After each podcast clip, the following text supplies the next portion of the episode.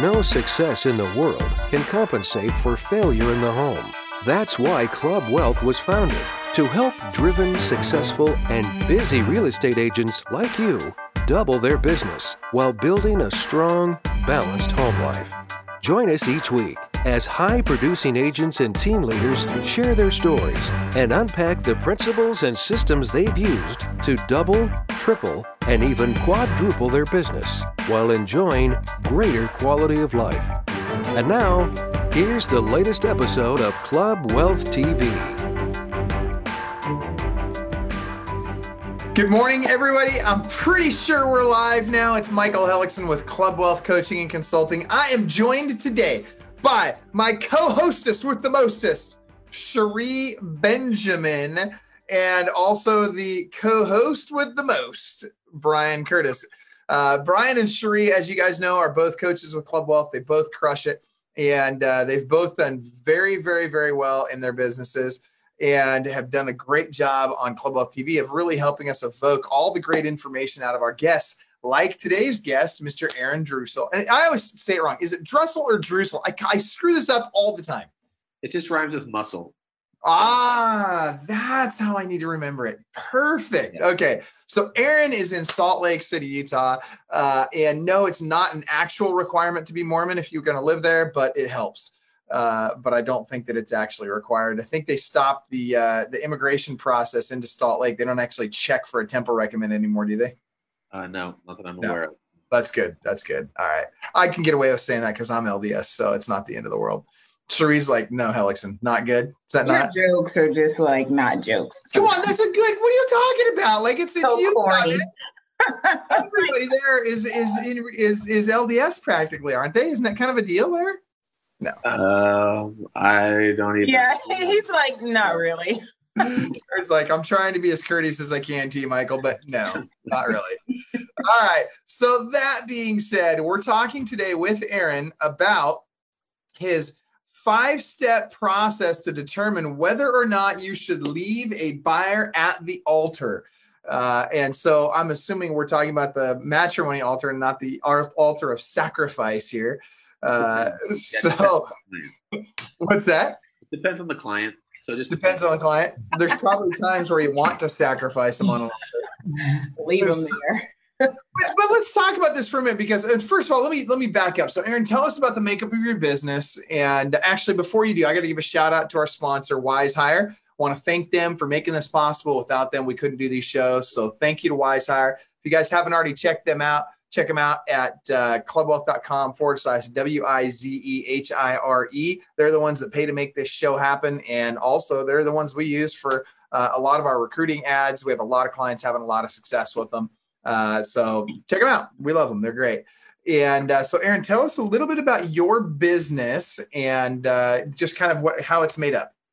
Uh, yeah, so I've uh, for years I've built up a real estate team, and I had a real estate team, and then we transitioned that into a brokerage, and we built up that brokerage over the last several years. So now I still run a team within my brokerage, and then I have a brokerage. We have about 104 agents between two offices, and uh, that's our makeup right now. Okay, so you're crushing. You got 100 agents between two offices. Your team obviously did very well as well. So tell me this, because here's what I want to know we talk about when is it okay to leave or when is it time to leave your buyer at the altar. Do we really want to do that? Is there really a time where it's just time to say screw you i'm done i'm not wasting any more time with you yeah i think the biggest key is um, like when you look at today's world of buyer lead conversion like we're we're catching people further upstream which is the name of the game. Like you're you're catching people you're trying to find people further and further upstream and the challenge is is that too often we are moving that relationship forward too fast. And so us in the real estate industry, we consider those people buyers, we consider them clients, when really they're just in the beginning stages of thinking about even becoming a buyer. And we have all this technology now, and there's even AI that's being integrated, and all these different things that are going further and further upstream to find people. And yet, when we start to get engagement with people further upstream, we want them to be now buyers, and we treat them as now buyers too early in the process. Okay, so, so tell us more about that. So you're saying if, if somebody's thinking about, okay, I'm a year out. So how? Give me an example of how we would be treating them like a today buyer in an inappropriate way? Well, so I, I mean, I used the I used the example of a uh, working with people in a dating scenario. So mm-hmm. too often we go on a first date and we're proposing to people and we're dropping on one knee and pulling a ring out, and it's the very first date you've met this person, and you're trying to move the relationship way too fast. And so, what's the initial reaction from a person who goes on the first date and they get proposed to? They're going to freak out. Yeah, and those are those one night stands. Yeah, they just. Whoa. well, I mean, that's what it is. they don't do those in you. yeah, and if someone says yes to that relationship, and if they're like, "Oh yeah, yeah, like let's do this," like then you're kind of worried about what kind of person is that that would say yeah. yes to an engagement on the first date. Okay, so I think I get to play devil's advocate. So somebody's got to. You uh, always do. Bring I was gonna say you play that role well. we all have that role. So I, am with you. I'm not asking. I agree that we don't need to ask somebody to, you know, sign away their life the first day that we meet them. But here's here's what scares me about this, Aaron. And by the way, I don't even think you're wrong. But here's a couple of things that I want people to think about: is highest and best use of your time. So if I've got three clients that are planning on buying a house in the next 15 months maybe I work a little bit harder to date this person a little bit more versus if I've got 15 people I'm already showing houses to. So one of the things I just want everyone to be careful of is, and I don't disagree with what Aaron's saying, is that one of the things I've seen agents do over and over and over again is come up with a reason not to work with somebody. So I, have sold mm-hmm. so many buyers and I've probably only fired maybe five clients in 15 years. And maybe that's to my detriment. Maybe Aaron should have coached me up to do a better job along the way. But I guess what I'm saying is don't don't everybody go, yeah, I got to go fire all these people now or get rid of all these people now or I'm not ready to work with all these people now. Understand where you're at, how many leads you have, how many clients you have before you start firing people. So well, go ahead. Sorry. I think that part of what he's saying is that you know some of some of us when we when we when we meet people we don't engage and go further with them. We don't dig deep enough. You know i think that's that's part to figure out what their real reason for wanting to buy um, since we're talking about buyers what their real reason to want to buy is um, instead of just going right in sign the papers are you pre-qualified? Are you this? Are you that? You know it's mm-hmm. it's a lot of that instead of what aaron is saying of the dating phase. You know i'm so used to sounds weird but I'm so used to dating my clients uh, for a while before we get to that point. But um, I think an experienced agent knows when that window of opportunity is just like you guys, you know, you kind of know when that window of opportunity to go naps, you know, to go get that girl. Um, an experienced agent kind of knows when that window. I probably shouldn't have went down the one night stand, which mm-hmm. I'm kind of making it a turn for the worse here. we're like slowly going downhill in this conversation.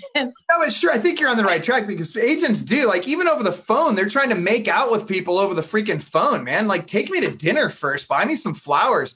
But you know, don't get on the freaking phone with me and expect me to get pre-qualified right now. It's it's like at some point, deliver me some value, right? Before you get, and that's that's why I always like to say, you know, it's the first one. It's like even drug dealers are smarter than this, right? right? Even drug dealers know you give them the first one free and then you pay, right? But real estate agents, they're like, no, no, you got to pay me. I want you to deliver the check to my house. No, better yet, go cash the check. Bring me the cash. In fact, bring in gold bullion, and then maybe I'll consider you to, you know, going and showing you a house. And, Dude, and people, I don't know which one. Are you about to like try to sell me some crack? Or are you about to scream like Jerry Maguire and show me the money? Like that. Oh, me the money! was. which route you're going? Just bring this back. So, Aaron, if you don't I mind, love home buyers. Oh, I'm sorry. Go ahead, Aaron. If you don't mind. So, I appreciate the things you don't want to do. Let's talk about the things you do want to do, and maybe that'll help clear up. And it's not that you're not working with those people. I think that the, the, the what what the key thing is is that we call people clients when they're not really clients. Okay. So that's what I'm saying. So just like when you said that you have people that are 15 months out, like they're not current clients. Like they're pre-clients, they're prospects, but we but too quickly in our industry we just call people clients and we call them and we put them on this like this uh, this term they're just not clients yet like they're not ready to be a five star client and so we have the five different keys on our checkpoint list to find out if they are a now buyer. Like if they're really ready to buy a house right now, and then we treat them differently than we would someone who's a pre-buyer or a pre-client. And so, so I would look at the five things that would, would be in this checklist. We kind of talked, Michael, you talked a little bit about this in the beginning, but we can kind of go through the five things. And so, so when I'm, what we're constantly driving people to is to have this initial consultation. We're driving people to have this initial meeting where we can sit down and talk to them and find out where they're at in the process. And that's where we kind of determine do they have the five qualities that we need. So the five qualities would be number one, they they have a need that can be met in today's market. So they have a type of like whatever their need is, can it is it a realistic need that can be met in today's market? So if they come to me and they say, I want a I want a house that has a, a, helicopter pad and a moat around it, and I want to be the first time buyer price range. That's probably an unrealistic need that can be met in today's market. So that's the first thing is do they have a realistic need? Number two, is their financing in place? So do they have their financing in place? Whether they're paying cash, whether they're doing their whatever they're getting a loan, like is that in place right now? Do they have all that dialed in? The third. So hold on, uh, let me. Let, I gotta stop you right there for a second. Are you saying that I shouldn't even show them a house until they're financing in place, or are you simply saying if I'm going to continue to work with them on an ongoing basis, they need to have Correct. If you're in a long-term relationship with that person, then okay. that, that you need to have. I mean, whether okay. you, if you're going to go show a house randomly at different times, like those are just little dates here and there, but you're not engaged to that person yet for a long-term relationship.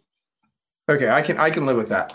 So let me let me ask this really quick. Uh, those of you that are watching right now, would you do me a favor? Type into your screen if you would if you always get them to pre-qual before you go show them houses. Type in pre-qual. If you do not, then type in show the house. I just want to see who's getting them pre-qualified first, who's showing them the house first. Uh, so just type that into your comments in the Facebook thread here, if you would. I'm really curious as to where everybody stands on that. Keep going, Aaron. Keep going down your list. So the third item that they have that they're going to be doing something in the next 60 to 90 days.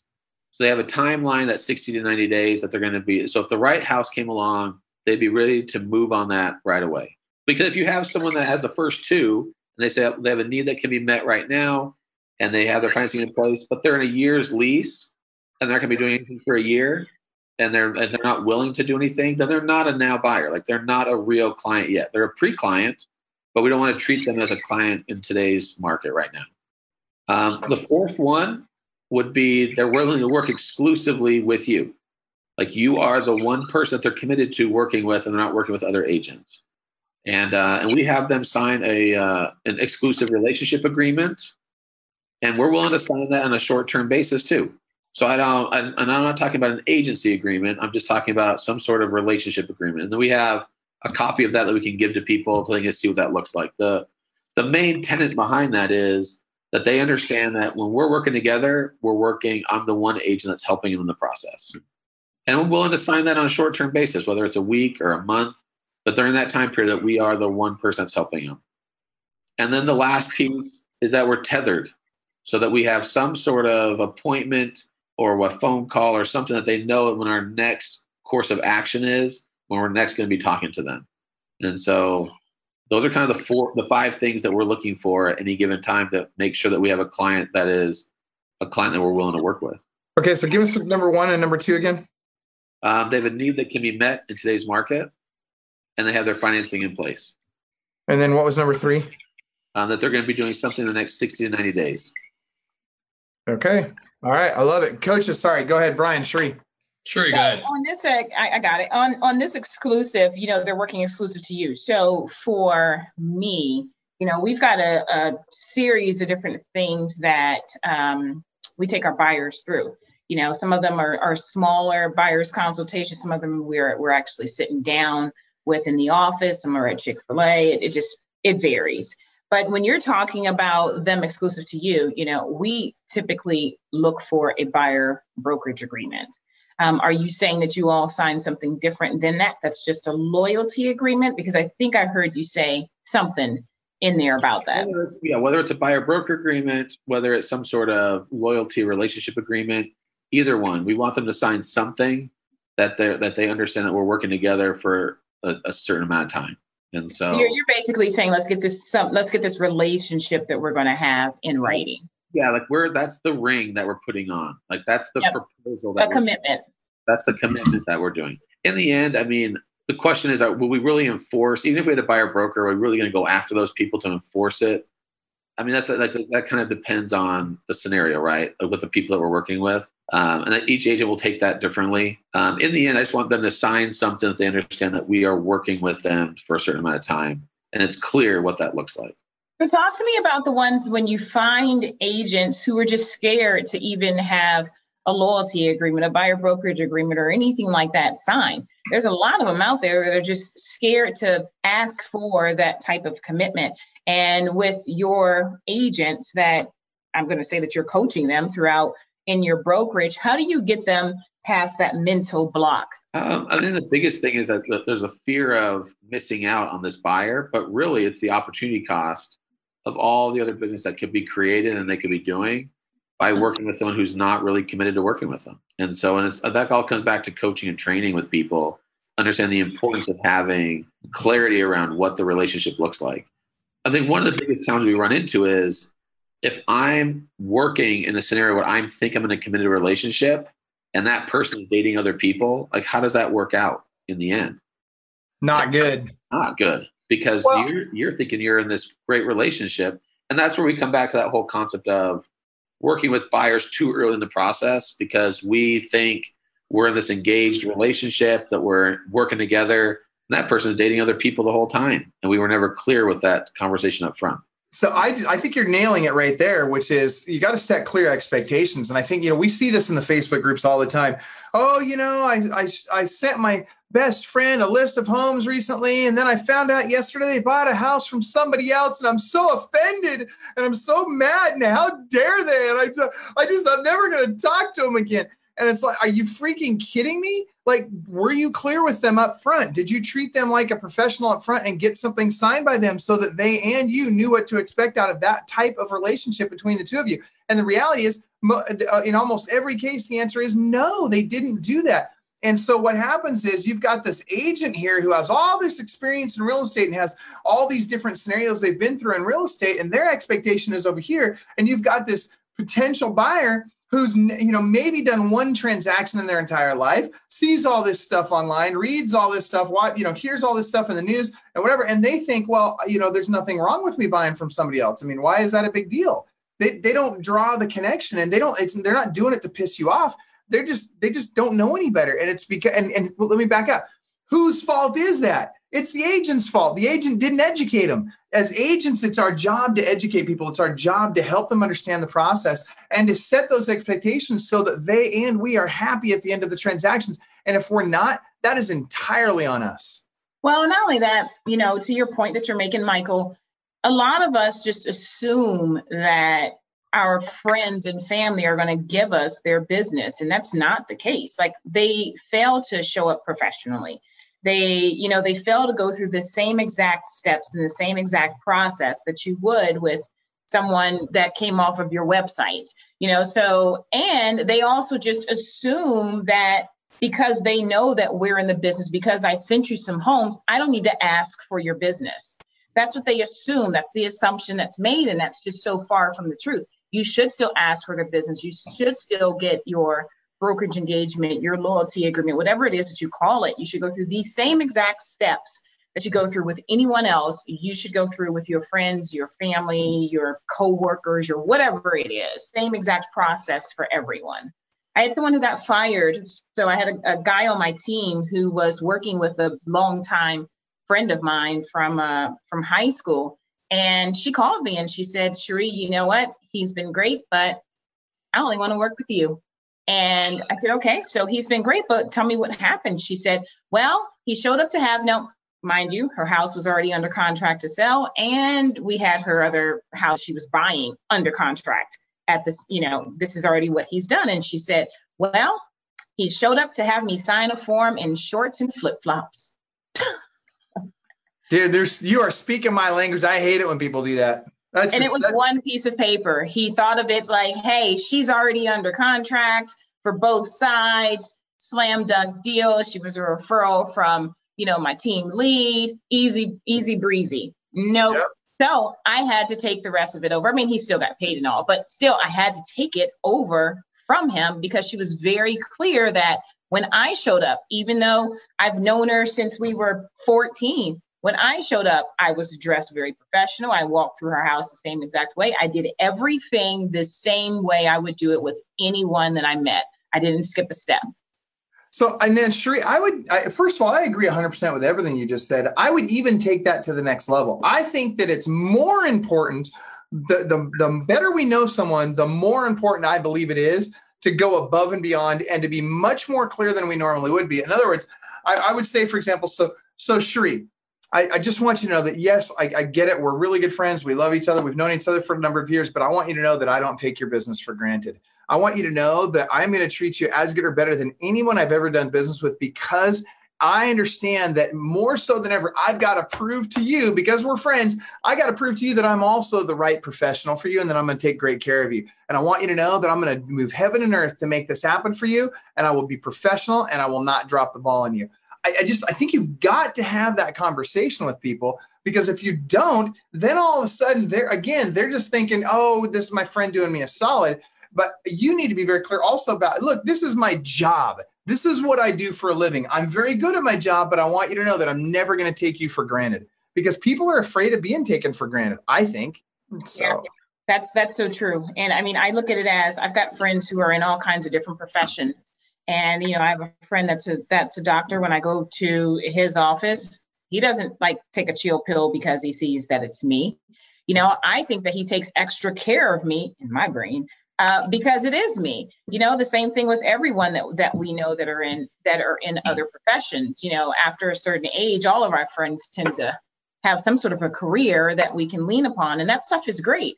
Um, but we have to still treat them with the same type of treatment, the same type of respect we would with anyone.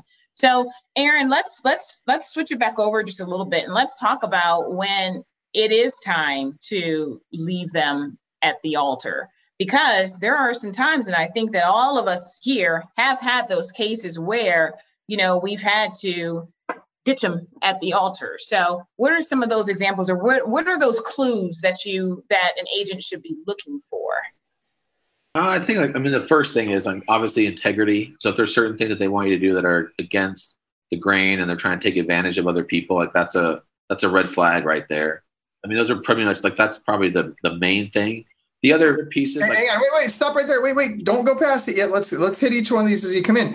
So let's say they're doing that. Let's I want to role play this for a second. So somebody is doing something that we feel is sideways. How do you handle that? I mean, is this a you know a situation where you just carte blanche say peace out, I'm good, or is this something where you sit back and you, and you have a, a conversation with them about it at the risk of maybe sounding than thou? Because I mean, some people, you know, if you're if you're a person of high moral standard and they maybe are willing to bend the rules a little bit, they may they, they may look sideways on that. I don't know. So talk to us.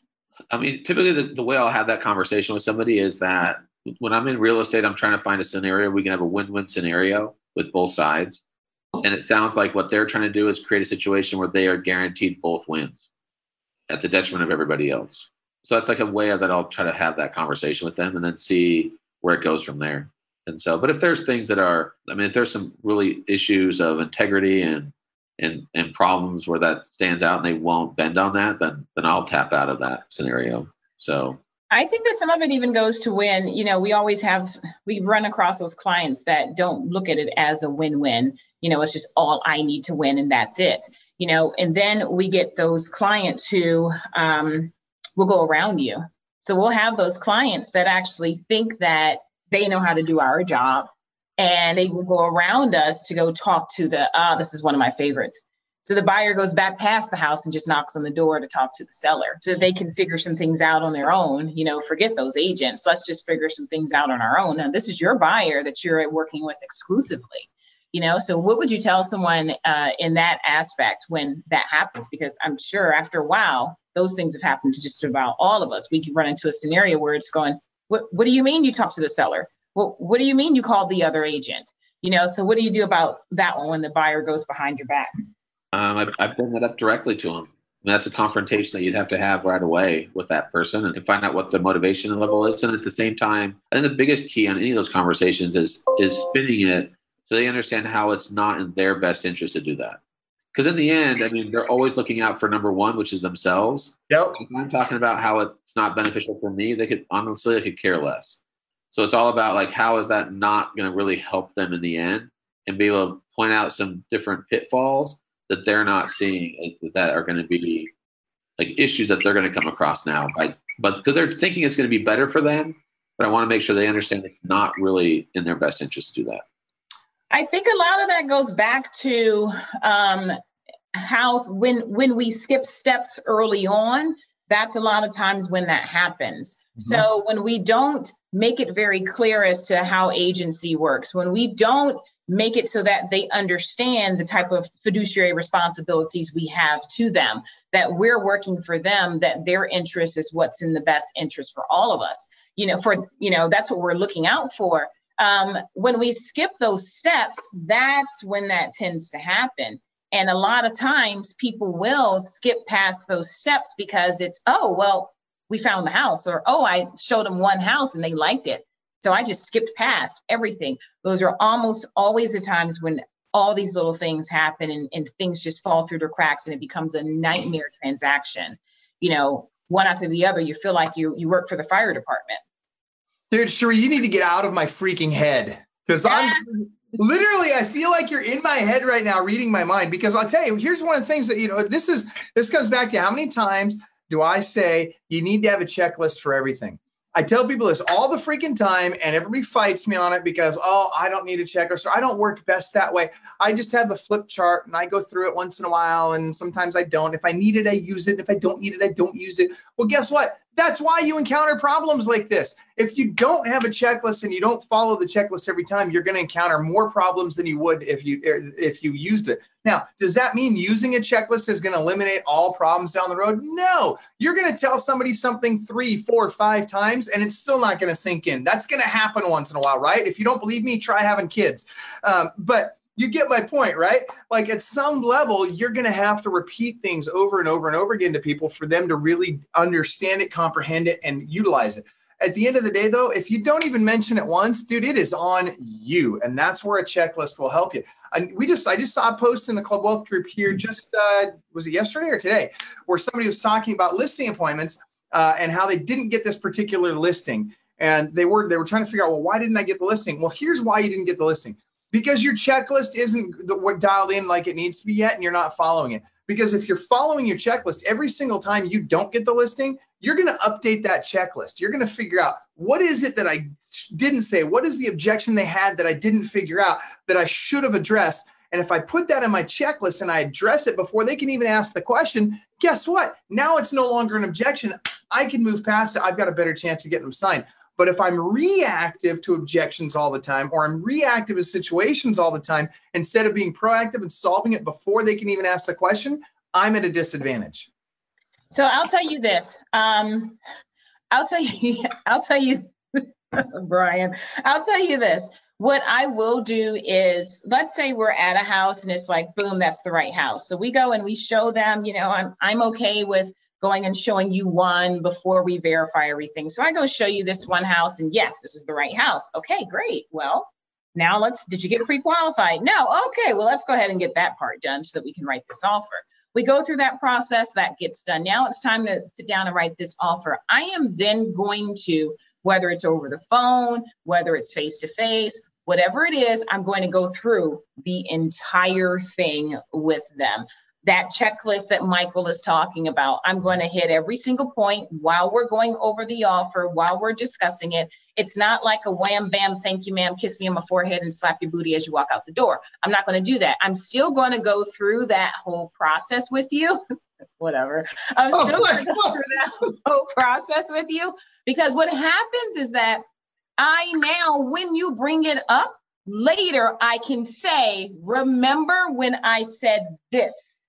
When we discuss this, this is what I meant by that. And it, then they say, oh, yes. It only takes a couple of times. Uh, remember when we went over, when we discussed this? Oh, yes. It only takes a couple of times for them to do that before they say, okay, I'm just going to give it all to you, Cherie. You, you got it. I understand. You prepared me for it all. We've discussed it all.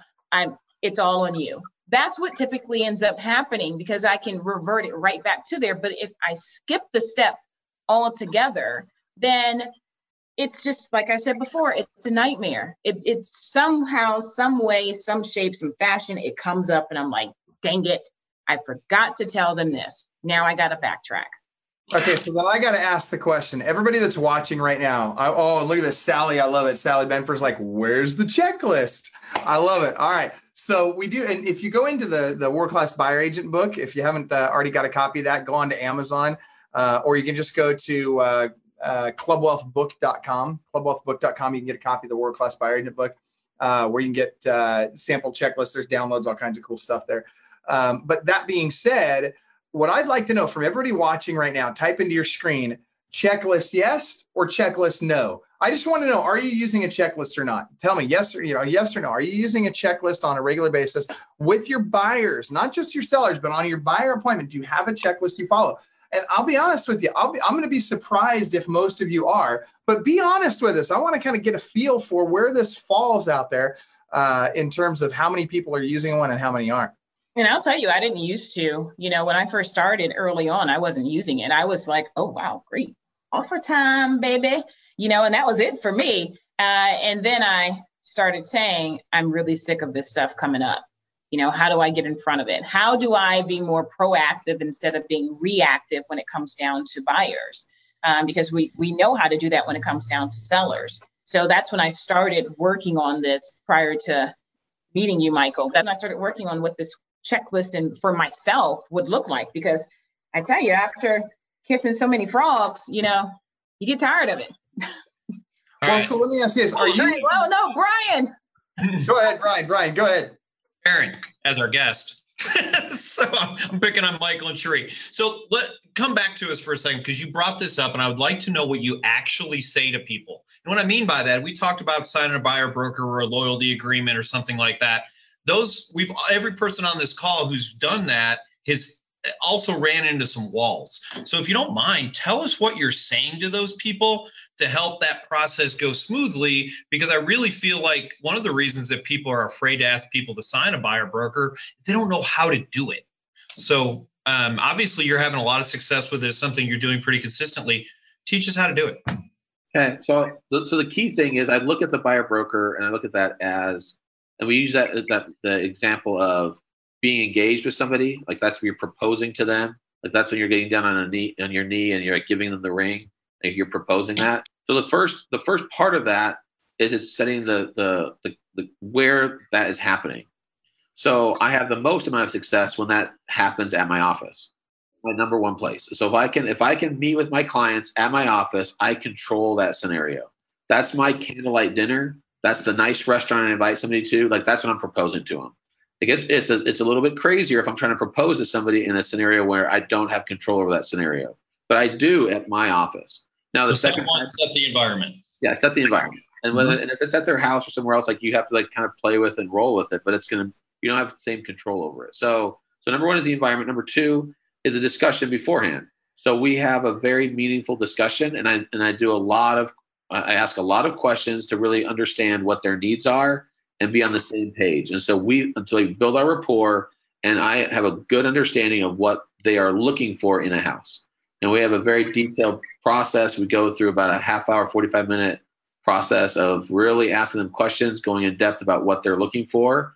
And when we have accomplished that and we're clear that we're on the same page, then the next conversation is so step two is discovery. I'm, I'm trying to, I'm just trying to organize. So go ahead. Yeah, yeah. So step two, discovery, and then number three then is what does that what does that look like for us working together? So that's number three is saying so the next steps we've gone through what everything looks like.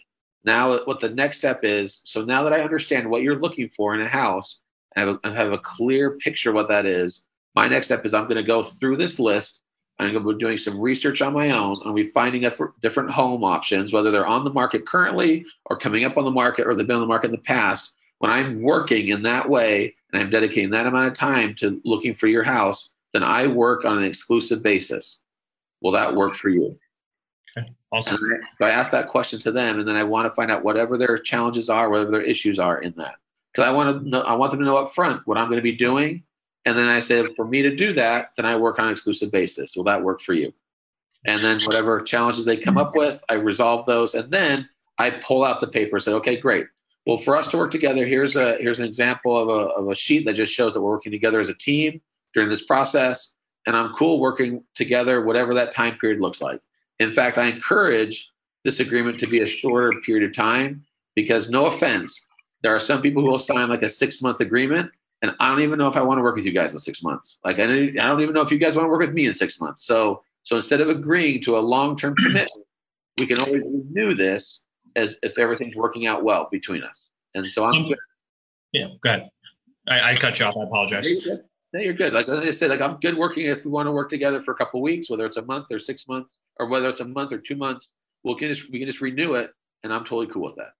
So let me ask you another question then. So one of the things that I've been teaching my agents to you, and this is a little script that we're using, is so if I was working with Cherie, I'd say, Cherie, listen, you know, I want to provide you excellent service at a level you deserve, and I believe that every one of my clients deserve. Realistically, for me, I can only do that with five or six buyers at any given point in time. So I just want you to understand that up front the reason I'm asking you for a commitment is because for me to provide the level of service that you deserve, I can't work with 25 people. Do you guys use any kind of script like that? Um, we use something similar, and I think that it's really good because here's the thing: FOMO is real sometimes with people. Mm-hmm. You know, even in that aspect. And what am I missing out? And if I don't say yes, then someone else will come in. You know, Brian, let's let's script let's let's role play that a little bit because if you get a high D personality on the other side, the high D personality says, huh because you're trying to you're you're being too salesy to me you know it, it sounds a little bit so what's your what's your objection to the oh well okay well somebody else might come in and that's okay Okay. And, and, then I'll honestly, and I think Aaron would probably say the same thing. If you're not willing to commit to me, I can't commit to you because I'm going to work with you somewhere on a minimum of about 15 hours up to about 30 hours. And guys, if you're not willing to make that commitment for me, I can't work for free for 30 hours. I'd love it if I could, but I'm not independently wealthy. And this is how I make my living. So, unfortunately, if you're not willing to commit, I get that and I respect it. Uh, I would love the opportunity if you want to do that. But if, unfortunately, um, if that's not what you're not interested, if you're not interested in doing that, I get it. So that's that's my comeback. I'm not gonna I'm not gonna fight them because I can go on there and convince them why I'm better than everybody else and all this other kind of stuff. But there are so many people out there, you know, and this is when do you fire a buyer? In my opinion, this is when I fire a buyer. If they say that they want to work with six other agents, then I got I do have a, a, a big enough list that I can go out and do that. So Okay, and Brian, to your point, you just nailed it.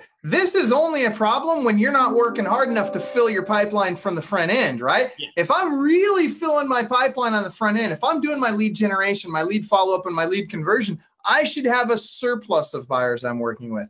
If, however, I'm a lazy butt and I like to sit around and wait for people to show up and beg me to do business with them, I need to learn that new script, Cherie's favorite script, right? Would you like fries with that?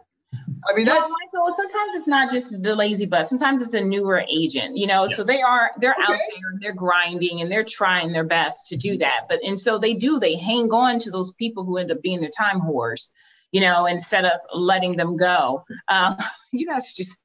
Oh my gosh! I'm like Cherie. Who are you today? Okay but no, you know, here's the thing. I, I want to back up to. I want to back up to this uh, really quick to the whole checklist thing, and I'm, I'm asking about this because, every, like, literally everybody that answered the question, "Are you using a checklist?" Guess what their answer was? No. Every one of them said no. And, yeah, but it's no with a little with a little sad face, and that to me, that's an acknowledgement that there's something that they understand that they should be doing. And that was me today is always the great day because I'm acknowledging that that's sad that they're not doing it. oh, that's you. Oh, never mind. Well, but today is such a good day to make that change. So it's yes. okay. it's okay. Hey, Cherie, why, why they're listening. I mean, okay, but, they're learning. Okay, here's what I want to ask you though, because Cherie, you crush it, and Aaron, you crush it, and Brian, you crush it. I want to ask all of you this and share this and be transparent and honest. On your teams, are you using, and the guys, if you haven't typed this in yet, type this into your screen as well. I want to know, are you using a checklist for the first appointment, you know, for your initial buyer appointment? And are you using a checklist for writing the contract up? I'll answer. So oh, I didn't know that was an answer. I thought that was for the. I'm asking so, you guys too. So my answer is is no with a caveat. What I mean by that is there's processes that are built in. So, for example, we have a process that you have to learn before you go show a house. You go through that process. When you're done showing the house, we have paperwork that basically shows you what the next step is. So you have to memorize some stuff. You have to memorize some of the process. But then once we get to what, and I'm with Aaron, it's much more ideal to do a buyer consultation at Starbucks, in the office, in their house, in somebody else's house is probably not ideal, but better than nothing. So, but we have that process that we go through, and that's those slides, if you will, you're going through, and each one of those slides has a script that's associated with. So, no, it's not check, check, check, check but it's process, process, process indicated by paperwork that's in front of you. What I think is kind of, I, I think that's basically the same thing. You know, whether you're checking it off, you're still going through it and you might be mentally checking it off as you're going through each slide there. But I, I, think it's the same thing whether you're physically putting a check or you're looking at that and explaining it. You know, I think it's similar. Michael. I'm just saying. Uh, go ahead, Aaron. You first. Showed because you like your little red pins and you want to mark it each time. Go, Aaron. You're up. I think having the processes and having a checklist is an important key, and and that and that comes back to the very beginning of this whole call where we or this this conversation is is un- identifying what a real buyer is. And if you like on those five different qualities that I talked about earlier, like that's how I, we determine what a real buyer is. And, and too quickly, people just call people buyers. And so, I mean, if you took if you took that list of those five qualities and you and you put that against all the different buyers you're working with, are those still buyers that are current buyers in today's market? Or do we just want to call people buyers so we feel better about life and we feel like we have clients? But really, if you're working with people that aren't qualified and they're not really having current needs and they're not exclusive to you, they're not really clients, or they could be clients, they're just not your clients. I mean, you might be taking around and spending a lot of time with them, but they're not your clients. And so, and if you really were to focus on people who are really your clients, then you're going to be that much more in tune of making sure you're moving people along the process that you can best help. Well, and this is again where I think being on a team really helps because one thing, if you identify early in the process that, hey, this person's for real, but they may not be the right client for me. Well, you know what? Instead of just waving goodbye to them, refer them to somebody else on the team. Refer them to somebody who's got such a different personality type than yours that they might be a better fit for them you know, Cherie and I may or may not, you know, be the same ideal fit for people. I know Brian and I are not the same ideal fit for people, right? And and and you know, I, I mean, I could think of some other great examples. Uh, you know, who's somebody that's maybe a little bit more out the Bjorkman and I. Oh my gosh, like he and I are two totally different people. We have two totally different avatars of people that we do business with on a regular basis. Um, and so that being said, that doesn't make that person not a good person. It doesn't make me not a good person. It just means that maybe we're not the right fit for each other. That's one of the reasons why at Club Wealth when someone signs up for Club Wealth, we have them interview three of our coaches to make sure they're getting the right fit because you just don't know in the beginning if somebody's going to be the right fit or not, um, even though you might be a great professional and they might be a great client. And so, you know, that being said, I got to come back to the checklist, you guys. And I'm just going to, this, I promise I'll drop it after this, but you guys. I don't believe you. What's that, Brian? I don't believe you. You don't believe it? dude, I cannot say enough, you guys, how important having a checklist is. If you get on an airplane, I bet you wish you probably had a checklist, not a mental one, but a written down checklist. Not a sort sort of checklist, but something they literally check every freaking box. Yep, I checked the jack screw. It's not going to fail, and we're not all going to die today, right? Like those kinds of things. And you guys, I know this isn't life and death, but it is very important, especially to the client. And it's important to your business to get it right every time and you're going to get it right more often if you follow a checklist. And I'll tell you, especially for you new agents, the newer you are in the business, the more important it is for you to follow a checklist. The now, less amen to that. It, really is, right? I mean, because no, you, it is because then it it it gets over that. It, I think for a newer agent, it it so much helps even their own confidence more so than just the other person because yes i am telling you this i'm telling you this i'm telling you this you know I'm going through these steps, I'm having these things signed. It helps so much for a new agent with their confidence because most agents are so scared for someone to say, Well, how long have you been in the business? Well, and you nailed it. It gives you more confidence, not just you, but the client as well. Everybody's yeah. got more confidence when you're sitting there with a checklist following it. And they're less, they're, I feel like it puts them at ease. And I'll tell you why I feel like it puts them at ease because they know there's an end to this, right? they they can see that I'm checking boxes off. I'm getting close, right? They can see the progress. It's like when you're online Think about online salespeople. They're wicked good at this. They have a progress bar at the top of the screen so they know you're in step one, step two, step three, and how far along you are in that process. So it gives you the encouragement to keep moving forward in the progress process and you don't abandon their shopping cart. Same thing here. Don't let them abandon your shopping cart. Make sure they know where they're at in the process and make sure they know they're making progress in the process. So anyway, that being said, Aaron, let's. I want to recap this really quick. So I've got um, the the five steps to determining if you should leave someone at the altar, a buyer at the altar, is one: do they have a need that we can be that can be met, or that specifically we can meet? Two, do they have financing in place? And again, this is after we've met with them the first time. This doesn't have to be prior to the first meeting. Uh, three, are they going to buy something in the next 60 to 90 days? Four, are they willing to work exclusively with me? Five, are they tethered to working exclusively with me? In other words, do, uh, do we have our next call set up? Do we have our next appointment set up? And of course, we got to get that buyer agency agreement signed. And the three things I've got, and you're going to have to remind me on the third one um, you, to get that buyer agency agreement signed. One is set the environment correctly, you know, get the environment under control. Two is discussion and discovery. What was three? And three is um, and asking, like like having a clear, clear def- definition of roles and, asking for the exclusive. Asking for the close.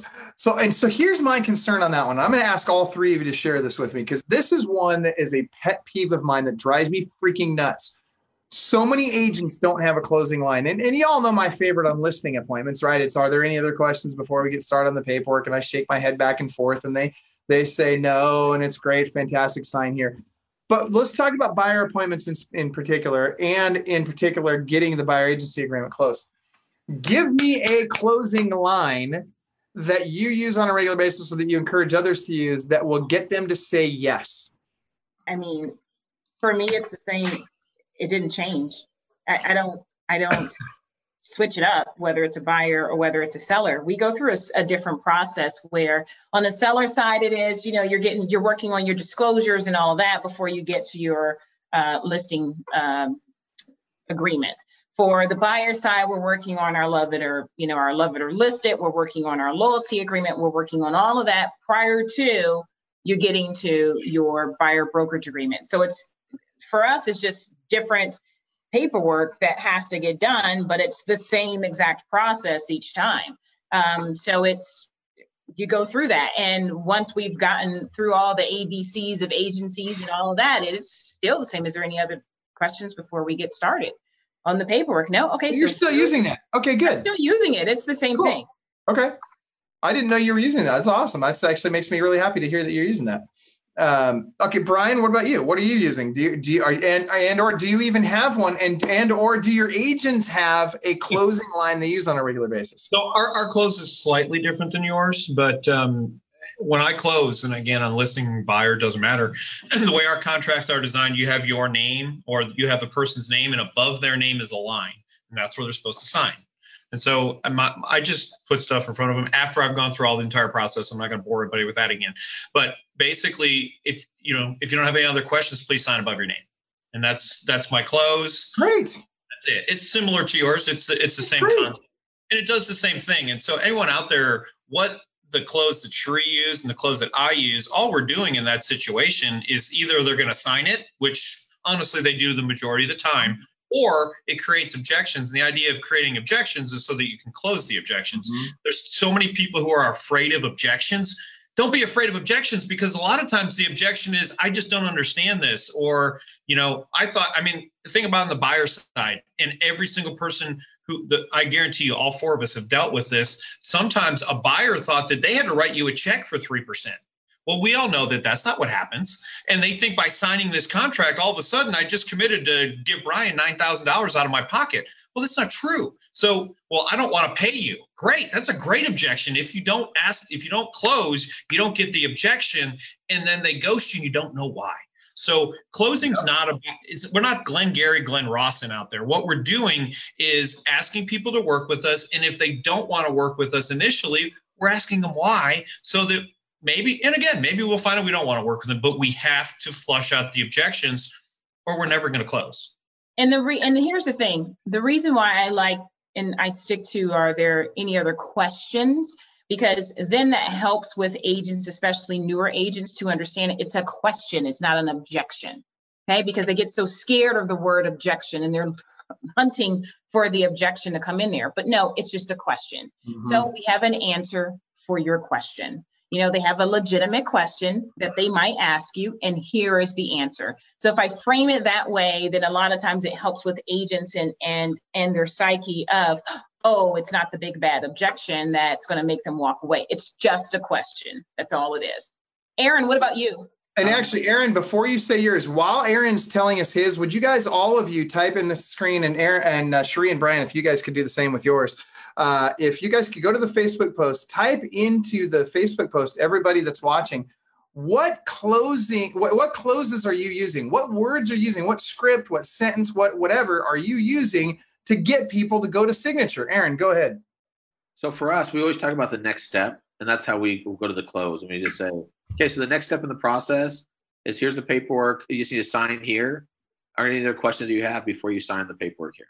And so we kind of go through that. But usually by the time I just say, here's the paperwork, the next step is going through the paperwork. This is where you'll sign right here. And I say sign here and I point to it. So sign here. And I'm like, and like any other questions you have before you go ahead and sign uh, uh where, on the document. So that's the easy, but we constantly talk about the next step. So the next mm-hmm. step in the process is this. The next step in the process is this. And then and using that same um, piece of where you're asking for questions. So I love that. I love that you're going next step, you know, because it really is it's it's saying that look, we're moving forward. And they get in the habit of if you're constantly saying next step, next step, next step throughout the process, when it comes time to write the offer on the house, now it's normal, right? Now it's like, okay, the next step is for you to sign here so that I can start negotiating with the seller on your behalf. That's fantastic, right? I love that. Uh, and Brian, sure you're typing theirs in too. Thank you for that, guys. Okay, good stuff. All right, so we're we're almost at time. We've literally got one minute left, so we're going to go to final thoughts. We're going to start with Aaron, then we're going to go to Cherie, then Brian, and we'll wrap it up. So, thirty seconds or less. Aaron, final thoughts.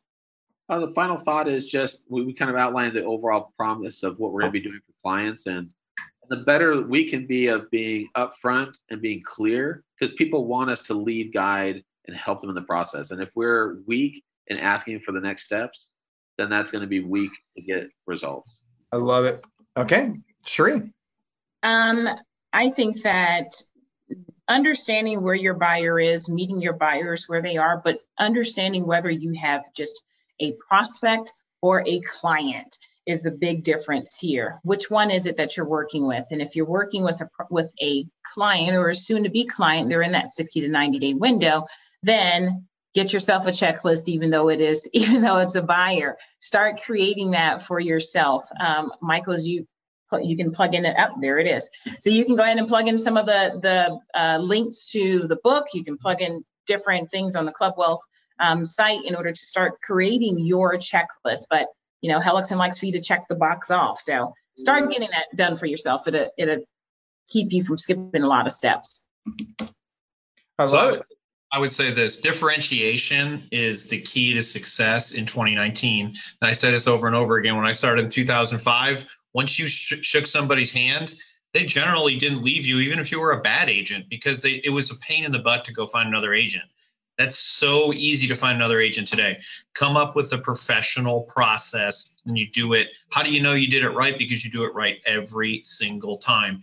And it may be a little bit boring. It may not be something that sounds all exciting. I can, you know, be special. Guys, if you do it the same way every single time, you'll know that you get a consistent result and you can track that and move forward. So um, I love what you had to say today, Aaron. It's great that you, you have processes in place. We appreciate you being on. Thanks. Yeah, seriously. Thank you, Coach Aaron. We really appreciate it. And I'm looking forward to hearing you speak at Listing Agent Boot Camp. I'm sorry, Business Strategy Mastermind Conference in November uh, in Anaheim. Super stoked to hear you speak there. Uh, and uh, guys, if you haven't already done so, get signed up for that. Clubwealth.com forward slash BSM. Club Wealth, I'm typing this in, dot com forward slash BSM. Here's my final takeaway. Uh, my final takeaway is guys, consistency matters and you know, we keep coming back to success is boring, right?